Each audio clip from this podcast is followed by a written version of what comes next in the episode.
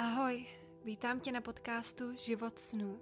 Tento podcast se bude věnovat józe, meditaci, zákonu přitažlivosti, ženství, veganství a hlavně, jak si vytvořit život podle svých představ. Věřím totiž, že každý z nás máme tuto sílu sami v sobě. Důležité je jen vědět, jak na to. Mým cílem je, abyste se po každé epizodě cítili uvolnění, vděční a sebevědomí v tom, že život máte ve svých rukou. Tak jdeme na to. Dnešním hostem je úžasná a inspirativní Janča Boudníková, která si už tak mladém věku prošla pro mnohé nepředstavitelným. Ve 14 letech jí ze dne na den zemřel tatínek a rok na to v 15 zjistila, že má rakovinu. Teď je jí 18 let, je zdravá a šťastná a snaží se šířit dál, že nezáleží na tom, čím si člověk projde a že každý má nárok na to plnit si své sny. Tahle epizoda byla velice inspirativní. Věřím, že se vám bude moc, moc líbit a přeji vám příjemný poslech. Krásný den vám všem, vítám vás u další epizody podcastu Život snu. Dnes je mi ctí vám představit úžasnou mladou dámu Janču. Jani, vítej na podcastu. Ahoj. My děláme podcast online, rozhovor normálně přes, přes internet, protože Janče je v České republice, já jsem ještě na Bali a nemohla jsem se dočkat udělat s tebou, Jani, podcast, protože ty jsi velmi inspirativní člověk a to, co jsi zažila v 18, kolik ti je? Vlastně jenom 18, viď? Tak je úplně Teď mi je 18. úžasný. Úžasný. Tak, Děkuji tak moc. vítej a, a jenom na začátek, jestli by ses mohla všem, co tě ještě neznají, představit a říct něco o sobě, co děláš, kdo jsi a tak. Dobře, tak jo, tak já vás tady všechny zdravím. Uh, já jsem Janča a je mi 18 let. Když mi bylo 14, tak mi umřel taťka a rok na to jsem v 15 dostala rakovinu. Uh, než se na to přišlo, tak jsem málem umřela, ale nakonec léčba byla úspěšná, takže jsem vděčná za to, že tady můžu být. A rozhodla jsem se svůj příběh o rakovině sdílet s lidmi, rozhodla jsem se pomáhat a chci ukázat všem cestu, že nezáleží na tom, čím si člověk prochází, ale všichni máme nárok na to si plnit své sny. Takže já teď cestuju, jezdím na jazykové kurzy, hraju volejbal a mám prostě krásný život a nezáleží na to, co bylo. Wow, já mám úplně husí kůži, když tě slyším, prostě když tě poslouchám, protože ty jsi takový sluníčko, já tě ještě i vidím tady, fakt kdybyste viděli, Jančo, ty se tady usmíváš úplně, jsi úplně slunce. A já si nedokážu představit, čím jsi prošla. To je jako, to, si toho měla víc za 18 let, než lidi mají tyjo za celý život. A to, že tady se mnou sedíš a mluvíš o tom a ne z pozice oběti, ale z pozice, OK, to se mi stalo a bylo to sice na prd, ale teď aspoň můžu někomu něco předat, tak to je úplně úžasný a moc ti fandím a moc ti za to děkuju. To je fakt. Wow. Já moc děkuju. A, a Jestli ti nevadí uh, o tom mluvit trošku víc, protože, uh, jak jsme si říkali, ještě než jsme začali nahrávat, tak, tak hodně lidí si prochází něčím takovým, jako jsi procházela ty a hodněkrát jim přijde, že jsou sami, že určitě jsou jediní na světě, kteří si prochází takhle těžkou dobou. A tak by mě zajímalo, jak, jaký jsi měla pocity, když jsi s tím procházela a jestli jsi viděla světlo na konci tunelu, nebo jestli to viděla jako fakt všechno špatný. A jak se vlastně dostala do tak pozitivního myšlení? No tak ono to bude asi tak, že když uh, já jsem byla v motele v nemocnici a vlastně já jsem byla nejdřív týden na infekčním oddělení, potom jsem byla na dětském a fakt se nemohlo přijít na to, co mi je. A já jsem měla strašné bolesti, fakt šílený a nevědělo se prostě, co se mnou je, co se může dělat. Měla jsem vysoké dávky morfia a vlastně se v pátek nevědělo, jestli se vůbec dožiju pondělka. A za pět minut 12 se zjistilo to, že to je vlastně rakovina. A my jsme všichni byli rádi, že se vůbec zjistila nějaká nemoc a že se s tím dá něco dělat. Takže nejdřív, když jsem zjistila, že to je teda nádor, tak eh, jsem začala brečet, protože to je asi šok v 15 letech.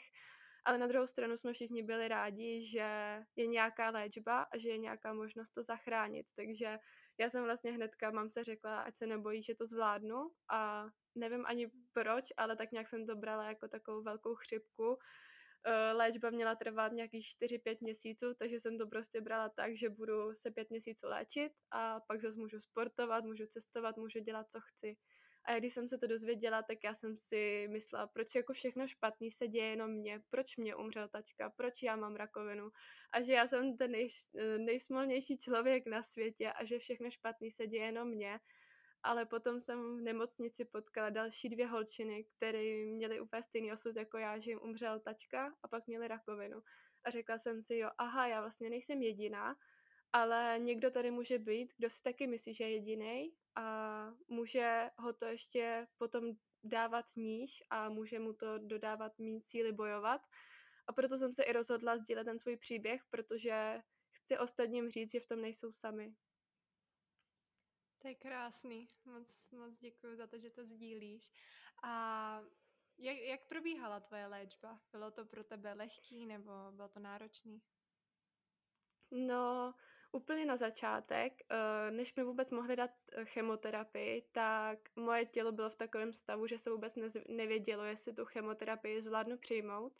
Tak jsem nejdřív měla přípravný blok a potom začal první blok chemoterapie a ten blok vlastně probíhá tak, že první den se tělo proplachuje, potom pět dní dostává tělo chemoterapie a je to v takových lahvičkách něco jako kapačka a každý den je jiná velikost, jiná barva, jiná délka kapání. A po těch pěti dnech se zase tělo propláchne a potom jsou dva až tři týdny pauza před dalším blokem, aby se tělo stihlo zotavit. A ono to nějak nebolí, nebo takhle, rakovina sama o sobě nějak nebolí. Bolely mě ty nádory, kterými tlačily na ledviny, nebo kterými uh, zam, já nevím, jak to zamezili protýkání krve do nohy nebo něco takového. Takže to samo o sobě bolelo, ale eh, rakovina sama o sobě nebolí. Ale ty chemoterapie, oni neničí jenom to špatný v těle, ale ničí i červené krvinky, bílé krvinky, destičky a tím, že to ničí, tak to tělo uh, je hrozně oslabené, takže mě bylo strašně špatně, dělaly se mi modřiny a tekla mi krev z nosu a podobně. Takže, nebo byly chemoterapie, po kterých mi nebylo vůbec nic a byla třeba jedna látka, po který mi třeba bylo blbě i tři dny. Wow, a jaký to bylo po psychické stránce? Jako cítila se, že máš podporu třeba od rodiny, od mamky, od kamarádů, nebo ti přišlo, že najednou jsi na to všechno sama? Um. Tak já mám to štěstí, že já mám fakt úžasnou rodinu a moje mamka si to prošla strašně moc věcma, protože jí umřeli brzo rodiče, potom umřel jí manžel jako můj taťka a pak já jsem měla tu rakovinu a nechápu vůbec, jak to dělá, ale ona je fakt strašně silný člověk a byla tam celou dobu pro mě a vlastně trávila celý den se mnou v motole. Já když jsem se ráno probudila, tak už byla na pokoji a večer zase odcházela, až když jsem usnula. Takže mamka se mnou byla celou dobu a byla fakt pro mě strašně velká podpora. A kromě toho já mám bráchu dvojče, takže my jsme takový trošku na sebe napojení, takže brácha mě podporoval, teta, prateta, děda, prostě všichni. Takže jsem uh, měla takovou výhodu, že jsem měla fakt velkou oporu v rodině a v kamarádech. Wow, wow, to je krásný. Um, a já, já jsem nedávno četla na Instagramu, že jsi měla post právě věci, co neříkat lidem, co mají rakovinu. A mně to přišlo hrozně zajímavý, protože já osobně ach, klepu na dřevo, nikdo kolem mě rakovinu neměl, tudíž proto, promiň, že se tě ptám tolik otázek. Ne, a, nevadí. A mě by jenom zajímalo, co bys takhle doporučila, víš, někomu třeba, pokud se někdo dozví, že někdo blízký má rakovinu, jak k němu mají přistupovat? Jo, jenom ještě řeknu k tomu postu. Já jsem to právě udělala z toho důvodu, že na Instagramu si mě třeba skrze tu rakovinu někdo našel a že měli třeba v příbuzných měli rakovinu nebo kamarádi a ty lidi nevěděli, jak tím přestupovat a psali mi, a tím něco poradím. A ono tohle je hrozně individuální, ale úplně taková nejdůležitější věc je nelitovat, protože tím, že já tam ležím v té nemocnici v strašných bolestech a když ještě někdo přijde a bude nade mnou brečet nebo mě litovat, tak mě to nepomůže. A myslím, že je fakt super přístup uh, prostě mě brát jako člověka, jak jsem byla předtím. Mě totiž hrozně vadilo, když já jsem se chtěla jít projít a všichni, ne, ne, ne, sama nemůžeš, tohle nemůžeš. A já vím, že mají ty lidi starost, ale na druhou stranu já potřebuji mít, nebo potřebovala jsem takový ten pocit, že jsem sam, sobě stačná a že zvládnu věci sama, takže důležité je nelitovat a ukázat jim, že vás berou jako toho normálního člověka. Hmm, takže, takže by pomohlo třeba, já nevím, přinést karty do nemocnice a zahrát si karty, nebo... Určitě. Tak. Mě třeba hrozně dělalo radost, když přišly za mnou kamarádky, hráli jsme deskové hry a podobně a vůbec neřešili, jako jestli sedím, ležím, jestli mi není špatně, prostě jsme hráli jenom tu hru, soustředili jsme se na tu hru a ne na to, jestli mi náhodou z toho nebude špatně nebo tak.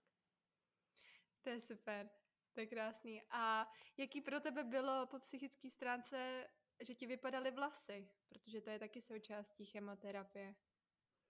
Vlastně, když jsem se úplně dozvěděla, že to je ten nádor, tak mi řekli, že teda nebudu mít vlasy a to jsem nějak neřešila, ale potom, když mi teta, já jsem měla hrozně dlouhý vlasy, mě ještě delší, než mám teďka, a tak mi řekli, že by bylo lepší mě nejdřív zkrátit vlasy, aby to pak pro mě nebylo tak hrozný, že vlastně nebudu mít žádný.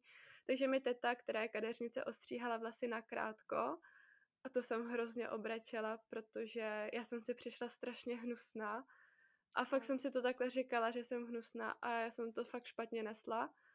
A když mi začalo vypadávat fakt jenom maličko vlásku, třeba jenom 10 vlasů bylo na polštáři nebo tak, tak já jsem řekla, že nechci zažít to vypadávání, tak jsem řekla mamce, ať se žene strojek a oholí mi to. Tak mamka hnedka ještě ten den sehnala někde na onkologii strojek a oholila mi to a to teda mamka u toho hrozně brečela to už jsem nebrečela. Mně to mně přišlo, že mi ta pleška slušela víc než ty krátké vlasy. Takže jsem i byla ráda, že mi to mamka oholila. Akorát jak mamka u toho brečela, tak ona občas jako s trojkem zabrala víc a občas mín, tak jsem pak na hlavě měla chmíři a vypadala jsem jak kuře. Mně se strašně líbí, že o tom dokážeš mluvit takhle a usmívat se u toho. Víš, že nežiješ uh, život teď jako jak jsem říkala na začátku v oběti, že je, tohle jsem měla hrozný a teď nedokážu žít hezký život, protože prostě ty se tady usmíváš, ale zažila jsi to, co si většina z nás nedokáže ani představit, takovou bolest a takovou nejistotu hlavně, jak si říkala, jestli se dožiju vůbec pondělí, to je, to je, to je fakt šílený, jako já si to nedokážu vůbec představit. Um, jak se jaká byla rekonvalescence, rekonva, tyž to je slovo, rekonvalescence pro tebe uh, ve smyslu, OK, pět měsíců si měla chemoterapii a pak ti řekli, OK, teď už tam nemáš ten nádor a můžeš se vrátit zpátky vlastně do normálního života, tak to asi není jako přes noc, OK, tak jsem zase zpátky, ne? Právě, že to přes noc není, ale já jsem si tak trošku myslela, že to tak je, protože ono, když do, dorůstají ty vlasy, tak všichni lidi si myslí, že ten člověk je automaticky zdravý a všechno je v pohodě. A já jsem si to myslela taky a to byla ta chyba, protože to tělo se pět měsíců vlastně ničilo tou chemoterapii, úplně se ždímala ta energie, ždímaly se všechny zdravé věci v tom těle a já jsem si myslela, že teď jako to skončilo a teďka hnedka budu v pořádku a pro mě bylo strašně těžké pochopit, že to tak není. A já jsem od malička sportu, hrála jsem před uh, chemoterapiem 10 let volejbal, 5 let florbal a chtěla jsem se hrozně rychle vrátit. A já jsem se ani nějaký měsíc a půl po skončení léčby k tomu volejbalu vrátila. A tři měsíce po ukončení léčby už jsem byla na svém prvním zápase a to bylo, to bylo strašně, ono to zní strašně super a já jsem si myslela, jak jsem fakt borec, ale já jsem to tělo hrozně ničila a pak jsem ještě do toho začala hrát fotbal, začala jsem trénovat na Spartan Race a bylo to v době, kdy moji kamarádi, kteří se léčili v době jako já, začali chodit na procházky. A já jsem měla čtyři tréninky týdně, zápasy o víkendu, teď jsem každý den cvičila, protože jsem hrozně nutně potřebovala co nejdřív na toho Spartana, abych ho uběhla. A strašně jsem zničila svoje tělo a pak to vlastně došlo tak, že já jsem měla svalový křeče, nemohl, nedohrála jsem žádný fotbalový zápas, protože já jsem do toho zápasu nastupovala s tím, že jsem měla úplně natažený svaly, úplně zničený, ale prostě jsem si myslela, že to zvládnu, takže jsem se pak zase na další třeba dva měsíce oddělala a nemohla jsem nic dělat. Takže ten návrat je strašně dlouhý a teď už je to vlastně tři roky a tři měsíce a pořád nemám ještě ty krevní hodnoty dobrý, takže mi třeba chybí krevní destičky, takže já mám všude modřiny, jsem často unavená, mám všude puchejře, modřený nohy z bod a tak. A já jsem si myslela měsíc po léčbě, že jsem jako uzdravená a vidím teď, že ještě po třech letech nejsem úplně v pohodě. Takže ono to není tak rychlé, jak se zdá. I když mám dlouhý vlasy, sportuju, dělám všechno, co mě baví, tak není to tak rychlý. Vlasy máš, vlasy máš fakt krásně dlouhý a hustý, um, ale ty jo, to chápu, no. A co, co děláš pro to, aby se, um, aby tvoje tělo bylo co nejzdravější, co může být? Změnila si něco třeba na jídelníčku nebo na tom, co uh, na svém psychickém zdraví? Já jsem změnila strašně moc věcí, ale úplně nejvíc jsem to změnila v hlavě, protože právě ta psychika špatná si myslím, že mě dohnala k té rakovině, protože jak umřel taťka, tak já jsem si to dávala za vinu, že jsem něco nepoznala a že jsem ho nemohla zachránit a vědnila jsem se za to, že tady není kvůli mě a chtěla jsem se kvůli tomu i zabít. Ale nakonec jsem teda změnila nějak názor, svoje myšlenky jsem si urovnala v hlavě a neudělala jsem to. No a pak přišla ta rakovina a podle mýho to je kvůli tomu, že já jsem rok byla ve strašném psychickém stavu, jakože fakt hodně šíleným. Takže teď se snažím dbát na tu svoji psychiku, eh, věnuju se sebe rozvoji, čtu knížky, poslouchám podcasty, začala jsem cvičit jogu, medituju, a kromě toho, že se snažím cvičit a sportovat, tak už se snažím i odpočívat, protože i ten odpočinek je důležitý. Nemůžu pořád to tělo jenom ždímat, protože to tělo potřebuje tu energii zpátky. Taky se snažím jíst zdravě, ale ne, že bych jedla jenom ovoce, zeleninu, to ne, ale dám se třeba nějaký dortík z to taky ale snažím se to tělo hodně vyživovat, hodně se snažím pít a hlavně nejvíce se snažím být v té psychické pohodě, protože to je pro naše zdraví z mýho pohledu úplně to nejdůležitější. Děkuji za sdílení. Ještě jestli se můžeme vrátit, jestli ti nevadí se vrátit k tomu, uh, vlastně ty jsi mi říkala, že jsi měla velký deprese a pocity fakt viny po tom, co ti umřel taťka. A určitě je tady někdo, kdo to poslouchá, kdo se cítí hodně podobně. Jak jsi se z tohohle dostala? Protože jsi říkala, že jsi změnila myšlení, že jsi si eh, srovnala myšlenky, ale jak jsi do toho bodu vůbec dostala? No já jsem si tak nějak řekla, uvědomila, že no hlavně, ono to bylo v minulosti, to za prvý a nemá cenu se zabývat minulostí, protože tu prostě, i když bychom sebe víc chtěli, tak ji stejně nezměníme takže první bod byl takový, že nemůžu řešit to, co bylo, protože to stejně nějak nezměním a tím, že se tím budu zatěžovat, se budu ničit a nebudu si užívat ten život, který žiju teďka.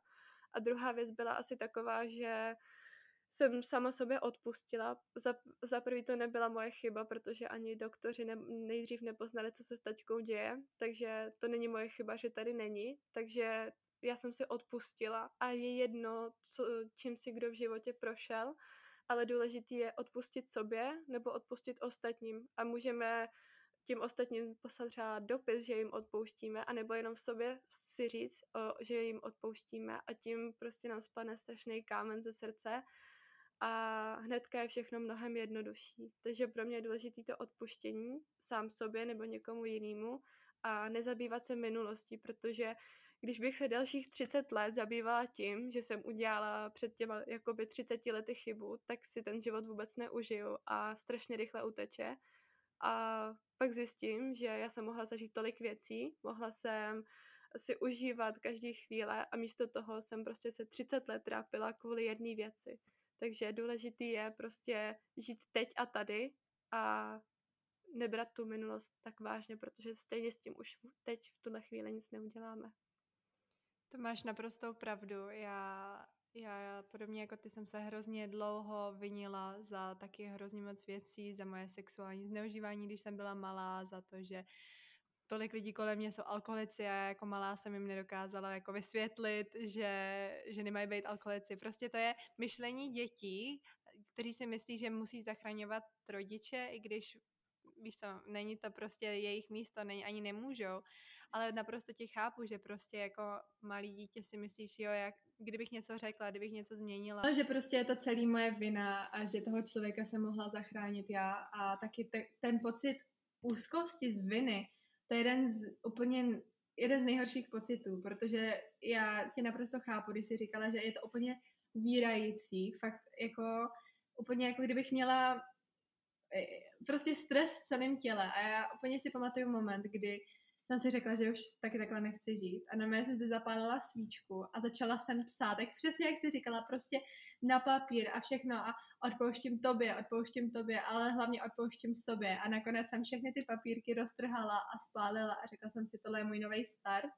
A teď už prostě jsem se rozhodla si myslet něco jiného, protože já si zasloužím něco víc. A to, co se stalo, to se stalo, ale už to nezměním, ale dokážu změnit to, co bude. Takže měla jsi taky nějaký takový rituál? Já jsem si to napsala na papír taky, ale nepálila jsem ho, já jsem to jenom roztrhala, vyhodila do koše, odnesla do popelnice a tím jsem dobrala za vyřízenou věc. Mě by zajímalo, ještě ty si říkala, že se zajímáš prostě o meditaci, o jogu, mě si říkala i o zákonu přitažlivosti a tak. Jak jsi se k tomu dostala? Je to něco, co k čemu tě třeba vedla mamka, nebo jsi první v rodině? Která tohle dělá. Ještě jednou, prosím, mě se teď konseklo. Můžeš ještě jednou, prosím? um, že jsi mluvila o meditaci a józe a zákonu přitažlivosti, si mi říkala, tak by mě jenom zajímalo, jestli je to něco, s čím jsi vlastně vyrůstala, třeba mamka ti o tom říkala, nebo jestli jsi první v rodině, která tyhle vlastně ezo věci začíná. Já jsem úplně první, protože já jsem tomuhle nikdy nevěřila a mamka ta už vůbec ne. A já jsem si vždycky myslela, jako to bylo třeba na základce ještě, že lidi, co meditují, tak jsou prostě nějaký šamani, kteří vyvolávají duchy nebo něco takového.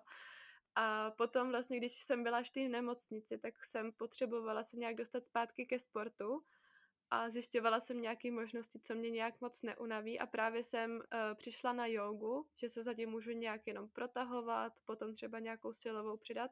Takže takhle jsem vlastně došla k józe a k meditování jsem se dostala tak, že já jsem byla ve strašném stresu, když jsem se musela vrátit do školy, protože jak jsem tam rok nebyla, já jsem uh, nepřeskočila rok, takže jsem studovala z nemocnice, což při chemoterapii, kde je člověku blbě a prospí skoro celý dny, tak je hrozně náročný. Takže já jsem pak byla ve strašném stresu a já jsem se bála, že se mi ta rakovina vrátí, protože vlastně tím stresem vznikla a bála jsem se, že když budu znova ve stresu, tak že přijde znova, takže jsem potřebovala najít něco, eh, co odbourá ten stres a nechtěla jsem žádný prášky nebo něco takového, chtěla jsem přírodně, tak jsem hledala různé možnosti a právě jsem eh, přišla na meditaci a myslím, že mi ještě nejde úplně dobře, snažím se k tomu teprve propracovat, ale jenom to, že sama se sebou sedím a můžu se nějak uklidnit, tak mě to hrozně pomáhá. Jak vypadá třeba tvůj den teď? Tvoje, máš nějakou ranní rutinu, kde prostě ráno vstaneš a medituješ? Jo, teď já si to hrozně užívám, že mám eh, pro sebe ráno čas, protože ráno je moje nejoblíbenější část dne a snídaně taky, takže já stávám strašně brzo.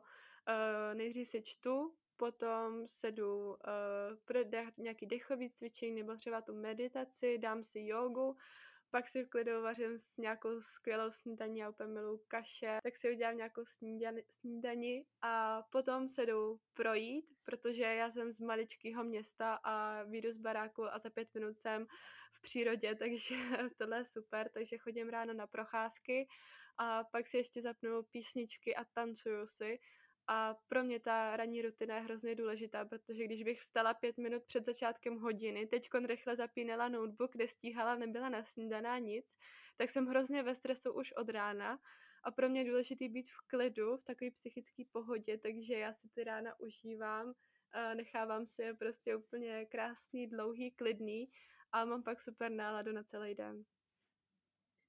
Já to mám úplně stejně. Já vždycky si radši vstanu dřív, jenom abych právě nebyla ve stresu, abych si mohla udělat to, co potřebuju, zameditovat a fakt v klidu, protože já úplně fakt nemám ráda, když musím ráno třeba někam běžet a nestíhám a pak ten stres z toho a pak celý den mám úplně zkažený, protože vlastně od rána mi tak bije srdce rychle, že vlastně vůbec nestíhám, uh, takže naprosto chápu.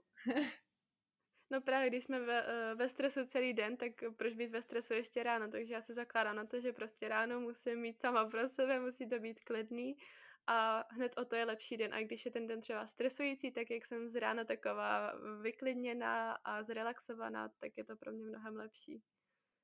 A co děláš teď? Studuješ nebo pracuješ? Já jsem teď ve čtvrtáku na Gimplu, takže za měsíc maturuju, takže se připravuju na maturitu a na přijímačky a zároveň ještě jsem ambasador jedné jazykové agentury, takže tak nějak eh, dělám věci pro ně a to je asi tak nějak zatím všechno, no. Jaký máš plány eh, pro budoucnost, do budoucnosti? Já mám strašně velký plány, tak momentálně teď pracuji na jednom projektu, který by měl inspirovat lidi a zároveň pomáhat onkologickým pacientům. O tom ještě teď víc mluvit nebudu, protože to teprve chystám a plánuju ale zároveň bych chtěla mít buď to vlastní nadaci, která by pomáhala pacientům, anebo bych aspoň nějaký chtěla pomáhat, protože sama vím, jakou hroznou radost mi dělalo, když jsem tam ležela v bolestech v nemocnici, byla mi špatně a někdo přišel s tím, že nám jde udělat radost, třeba jsme dostali jenom nějakou drobnost, ale v tu chvíli to těm nemocným dětem udělá fakt hrozně velkou radost, takže bych takhle chtěla předávat radost i v budoucnu a chtěla bych procestovat svět. Já strašně miluji cestování a tím, jak uh, jsem během chemoterapie furt musela být zavřená, furt někde ležet, teď jak je korona, tak tím víc potřebuji někam vyletět do světa, takže chci cestovat a můj největší sen, takový už od malička, je naučit se surfovat, takže bych chtěla na Sri Lanku, na Bali, nebo klidně do Portugalska a učit se surfovat. Tak já na tebe tady budu čekat a dáme si jednou uh, ranní surfování. Tak jo. to se budu těšit. Um, taky. Ještě jedna z posledních otázek. Uh, bych se tě chtěla zeptat, pokud tady někdo poslouchá, kdo právě zjistil, že třeba mají rakovinu nebo mají nějakou jinou silnou nemoc, anebo třeba rodiče někoho, kdo má takhle rakovinu, co bys jim doporučila? Uh, už uh, do... z psychického hlediska nebo cokoliv.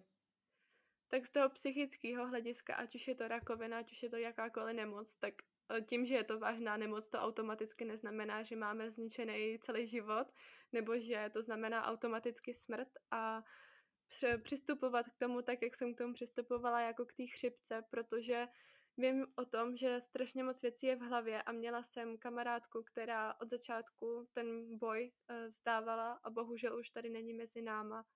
A myslím si, že nezáleží na tom, jak moc procent máme na vyléčení nebo nemáme, ale pokud chceme, pokud chceme, aby jsme to vyhráli ten boj, aby jsme zase byli zdraví a aby jsme si plnili sny, tak musíme chtít hlavně v hlavě protože když si to nastavíme v hlavě, tak tím naprogramujeme tak nějak celé tělo, že toto tělo může zvládnout. Takže důležitý je si nastavit v hlavě, že to zvládneme a že si chceme uh, užívat života, protože já jsem, ano, měla jsem v 15 rakovinu, málem jsem to nepřežila, ale teďkon prostě já si cestuju, uh, mám velký plány a budu si plnit své sny. A když bych to v 15 nevzdala, tak bych teďko nemohla, byla jsem v New Yorku, byla jsem několikrát v Paříži, mám v plánu uh, jet na surfový kemp, mám v plánu procestovat celý svět a kdybych to v těch 15 vzdala, tak já nebudu mít tu možnost, jo. Takže důležitý je to nevzdávat a nastavit si v té hlavě, že to prostě zvládnu, že to dokážu a ono to určitě půjde. Wow, a hlavně inspiruješ tisíce lidí, což je fakt úžasný. A napadá mě, znáš autora Joe Dispenza, doktora Joe Dispenza? Neznám. On právě mluví přesně o tom, co si teď říkala. Mluví o tom, jak dokážeme myšlením přeprogramovat naše tělo a i když máme opravdu vážnou nemoc, tak dokážeme prostě myšlení meditací změnit. To zní, zní to fakt hodně ezo, pokud o tom nic nevíte. Já jsem teda byla hodně skeptická na začátku, ale dejte tomu šanci, přečtěte si knížku, já klidně dám do popisku jméno ještě jednou Joe Dispenza a to si klidně taky přečti, to je totiž fakt hodně Určitě. zajímavý, protože on tam mluví právě o o vědě, a o tom, jak se to váže právě k tělu a meditace, tak je to fakt hodně zajímavý. Ale to, co jsi řekla, to je úplně krásný. Já jsem si tu knížku nečetla, ale tak nějak jsem si k tomuhle přišla úplně sama, i když to fakt zní jak nějaký šamanství nebo já nevím co všechno, tak ono to tak fakt funguje, protože vlastně uh, já jsem byla ve, fakt ve špatném stavu, dostávala jsem extrémně vysoké dávky léku na bolest, že by to třeba zabilo vysok, eh, vysokého, strašně silného chlapa. A dostala jsem se z toho tak, že já jsem měla úplně bezproblémovou léčbu, eh, v pohodě se ukončila a teď v pohodě můžu fungovat. A jenom díky tomu, že já jsem si to v té hlavě nastavila tak, že to prostě půjde a že se chci uzdravit. A právě ta kamarádka, která to od začátku zdávala, tak si od začátku určila, jak to dopadne. A myslím si, že je důležitý se nad věcma povzníst a mít tu sílu bojovat a naučit to svoje tělo, tu svoji mysl uh, jít si za tím svým hezkým koncem. Takže věříš, že život máme ve svých rukou? Ano, určitě.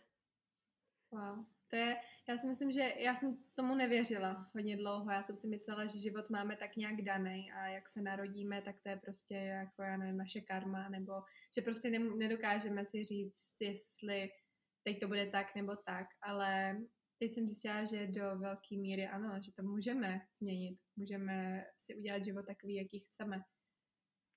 Určitě, já jsem si vždycky říkala, že jsem v uvozovkách dítě štěstěny, protože od malička, co se stala, jsem měla na všechno smůlu. Já jsem, uh, mám celiaky, mám alergie na všechno možný, mám problémy s tlakem. Teď v páté třídě mi ochrnula půlka obličeje, protože na mě foukala klimatizace v autobuse. Uh, málem jsem oslepla, protože mi v lékárně dali špatné prášky a prostě cokoliv špatného se stalo, tak se dělo mě a říkám si, Ježíš, proč, já mám, já mám jenom smůlu, já jsem fakt dítě štěstěny, fakt ironicky jsem to říkala. A pak jsem si říkala, proč se zaměřuji jenom na to špatný? Teď já jsem teď měla hezký den, svítí sluníčko, byli jsme na krásný dovolený. A proč si pořád v hlavě opakuju, co všechno špatný se mi stalo? Já jsem si vlastně, nevím, furt jsem si dělala seznam v hlavě toho, co všechno je na mém životě špatně, místo toho, abych si udělala seznam toho, co všechno je krásný a co je dobře. A teď vím, že jsem měla rakovinu, vím, že jsem měla všechny možné nemoci a všechno, co, všechno možný. Ale já už se teď nesoustředím na to, co všechno špatného se stalo, ale snažím si uh, zapamatovat jenom ty hezké věci a soustředit se jenom na ty hezké věci. To je tak úžasný, fakt. Tak moc děkuji za dnešní rozhovor a já bych s tebou dokázala mluvit hodiny a hodiny, ale nechci, aby ten podcast byl moc dlouhý, aby si ho mohl poslechnout opravdu každý. Je ještě něco, co jsem třeba nezmínila nebo zapomněla se tě zeptat, co bys opravdu chtěla, aby lidi slyšeli, aby lidi věděli?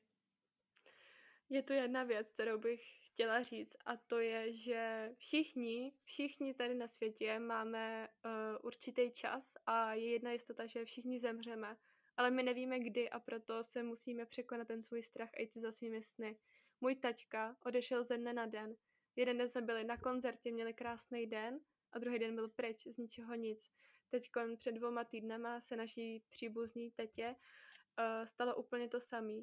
Šla v noci na záchod, bouchla se do hlavy a prostě během pár hodin byla pryč. A my nikdy nevíme, co se nám může stát a nikdy nevíme, jak dlouho tady budeme, proto je důležité neodkládat svoje sny na potom, za deset let a podobně a jít si za tím, uh, co chceme a co nás opravdu baví. Tak to je, co bych chtěla, aby si všichni uvědomili. wow, mám úplně husí kůži, když tě takhle poslouchám. Moc děkuji za dnešní rozhovor. Ještě na konci prosím jenom všem řekni, kde tě můžou najít. Já vím, že máš Instagram a YouTube, kde taky sdílíš víc. Určitě tak na Instagramu se jmenuju Janča podtržítko Boudníková a na YouTube mám kanál Power of Life, kde vlastně sdílím svůj příběh o rakovině, mluvím tam víc o tom, jak se na to přišlo, co tomu předcházelo, jaký problémy třeba nastaly během léčby a i o tom, jak se vrátit zpátky do normálního života. Tak se na to podívejte. Já to určitě dám i do popisku, tady link, aby jste si mohli kliknout normálně a najít Janču. Já ní moc děkuju, že jsi dneska přišla jako host do, na podcast. Úplně jsi fakt úžasná, takový sluníčko. Už se moc těším, až tě uvidím v České republice a obejmu tě. a děkuji moc za to, co děláš. To, co děláš, je fakt hodně důležitý. Pomáhá to hodně lidem. Tak v tom pokračuj. A... Určitě budu. A i vám děkuji, že jste poslouchali celý podcast. Pokud se vám líbil, tak nám prosím nechte hodnocení. Klidně můžete napsat mě i Janče na Instagramu, co se vám líbilo, čím potřebujete poradit. A určitě Janče bude taky ráda, když jí napíšete, co jste si mysleli o podcastu.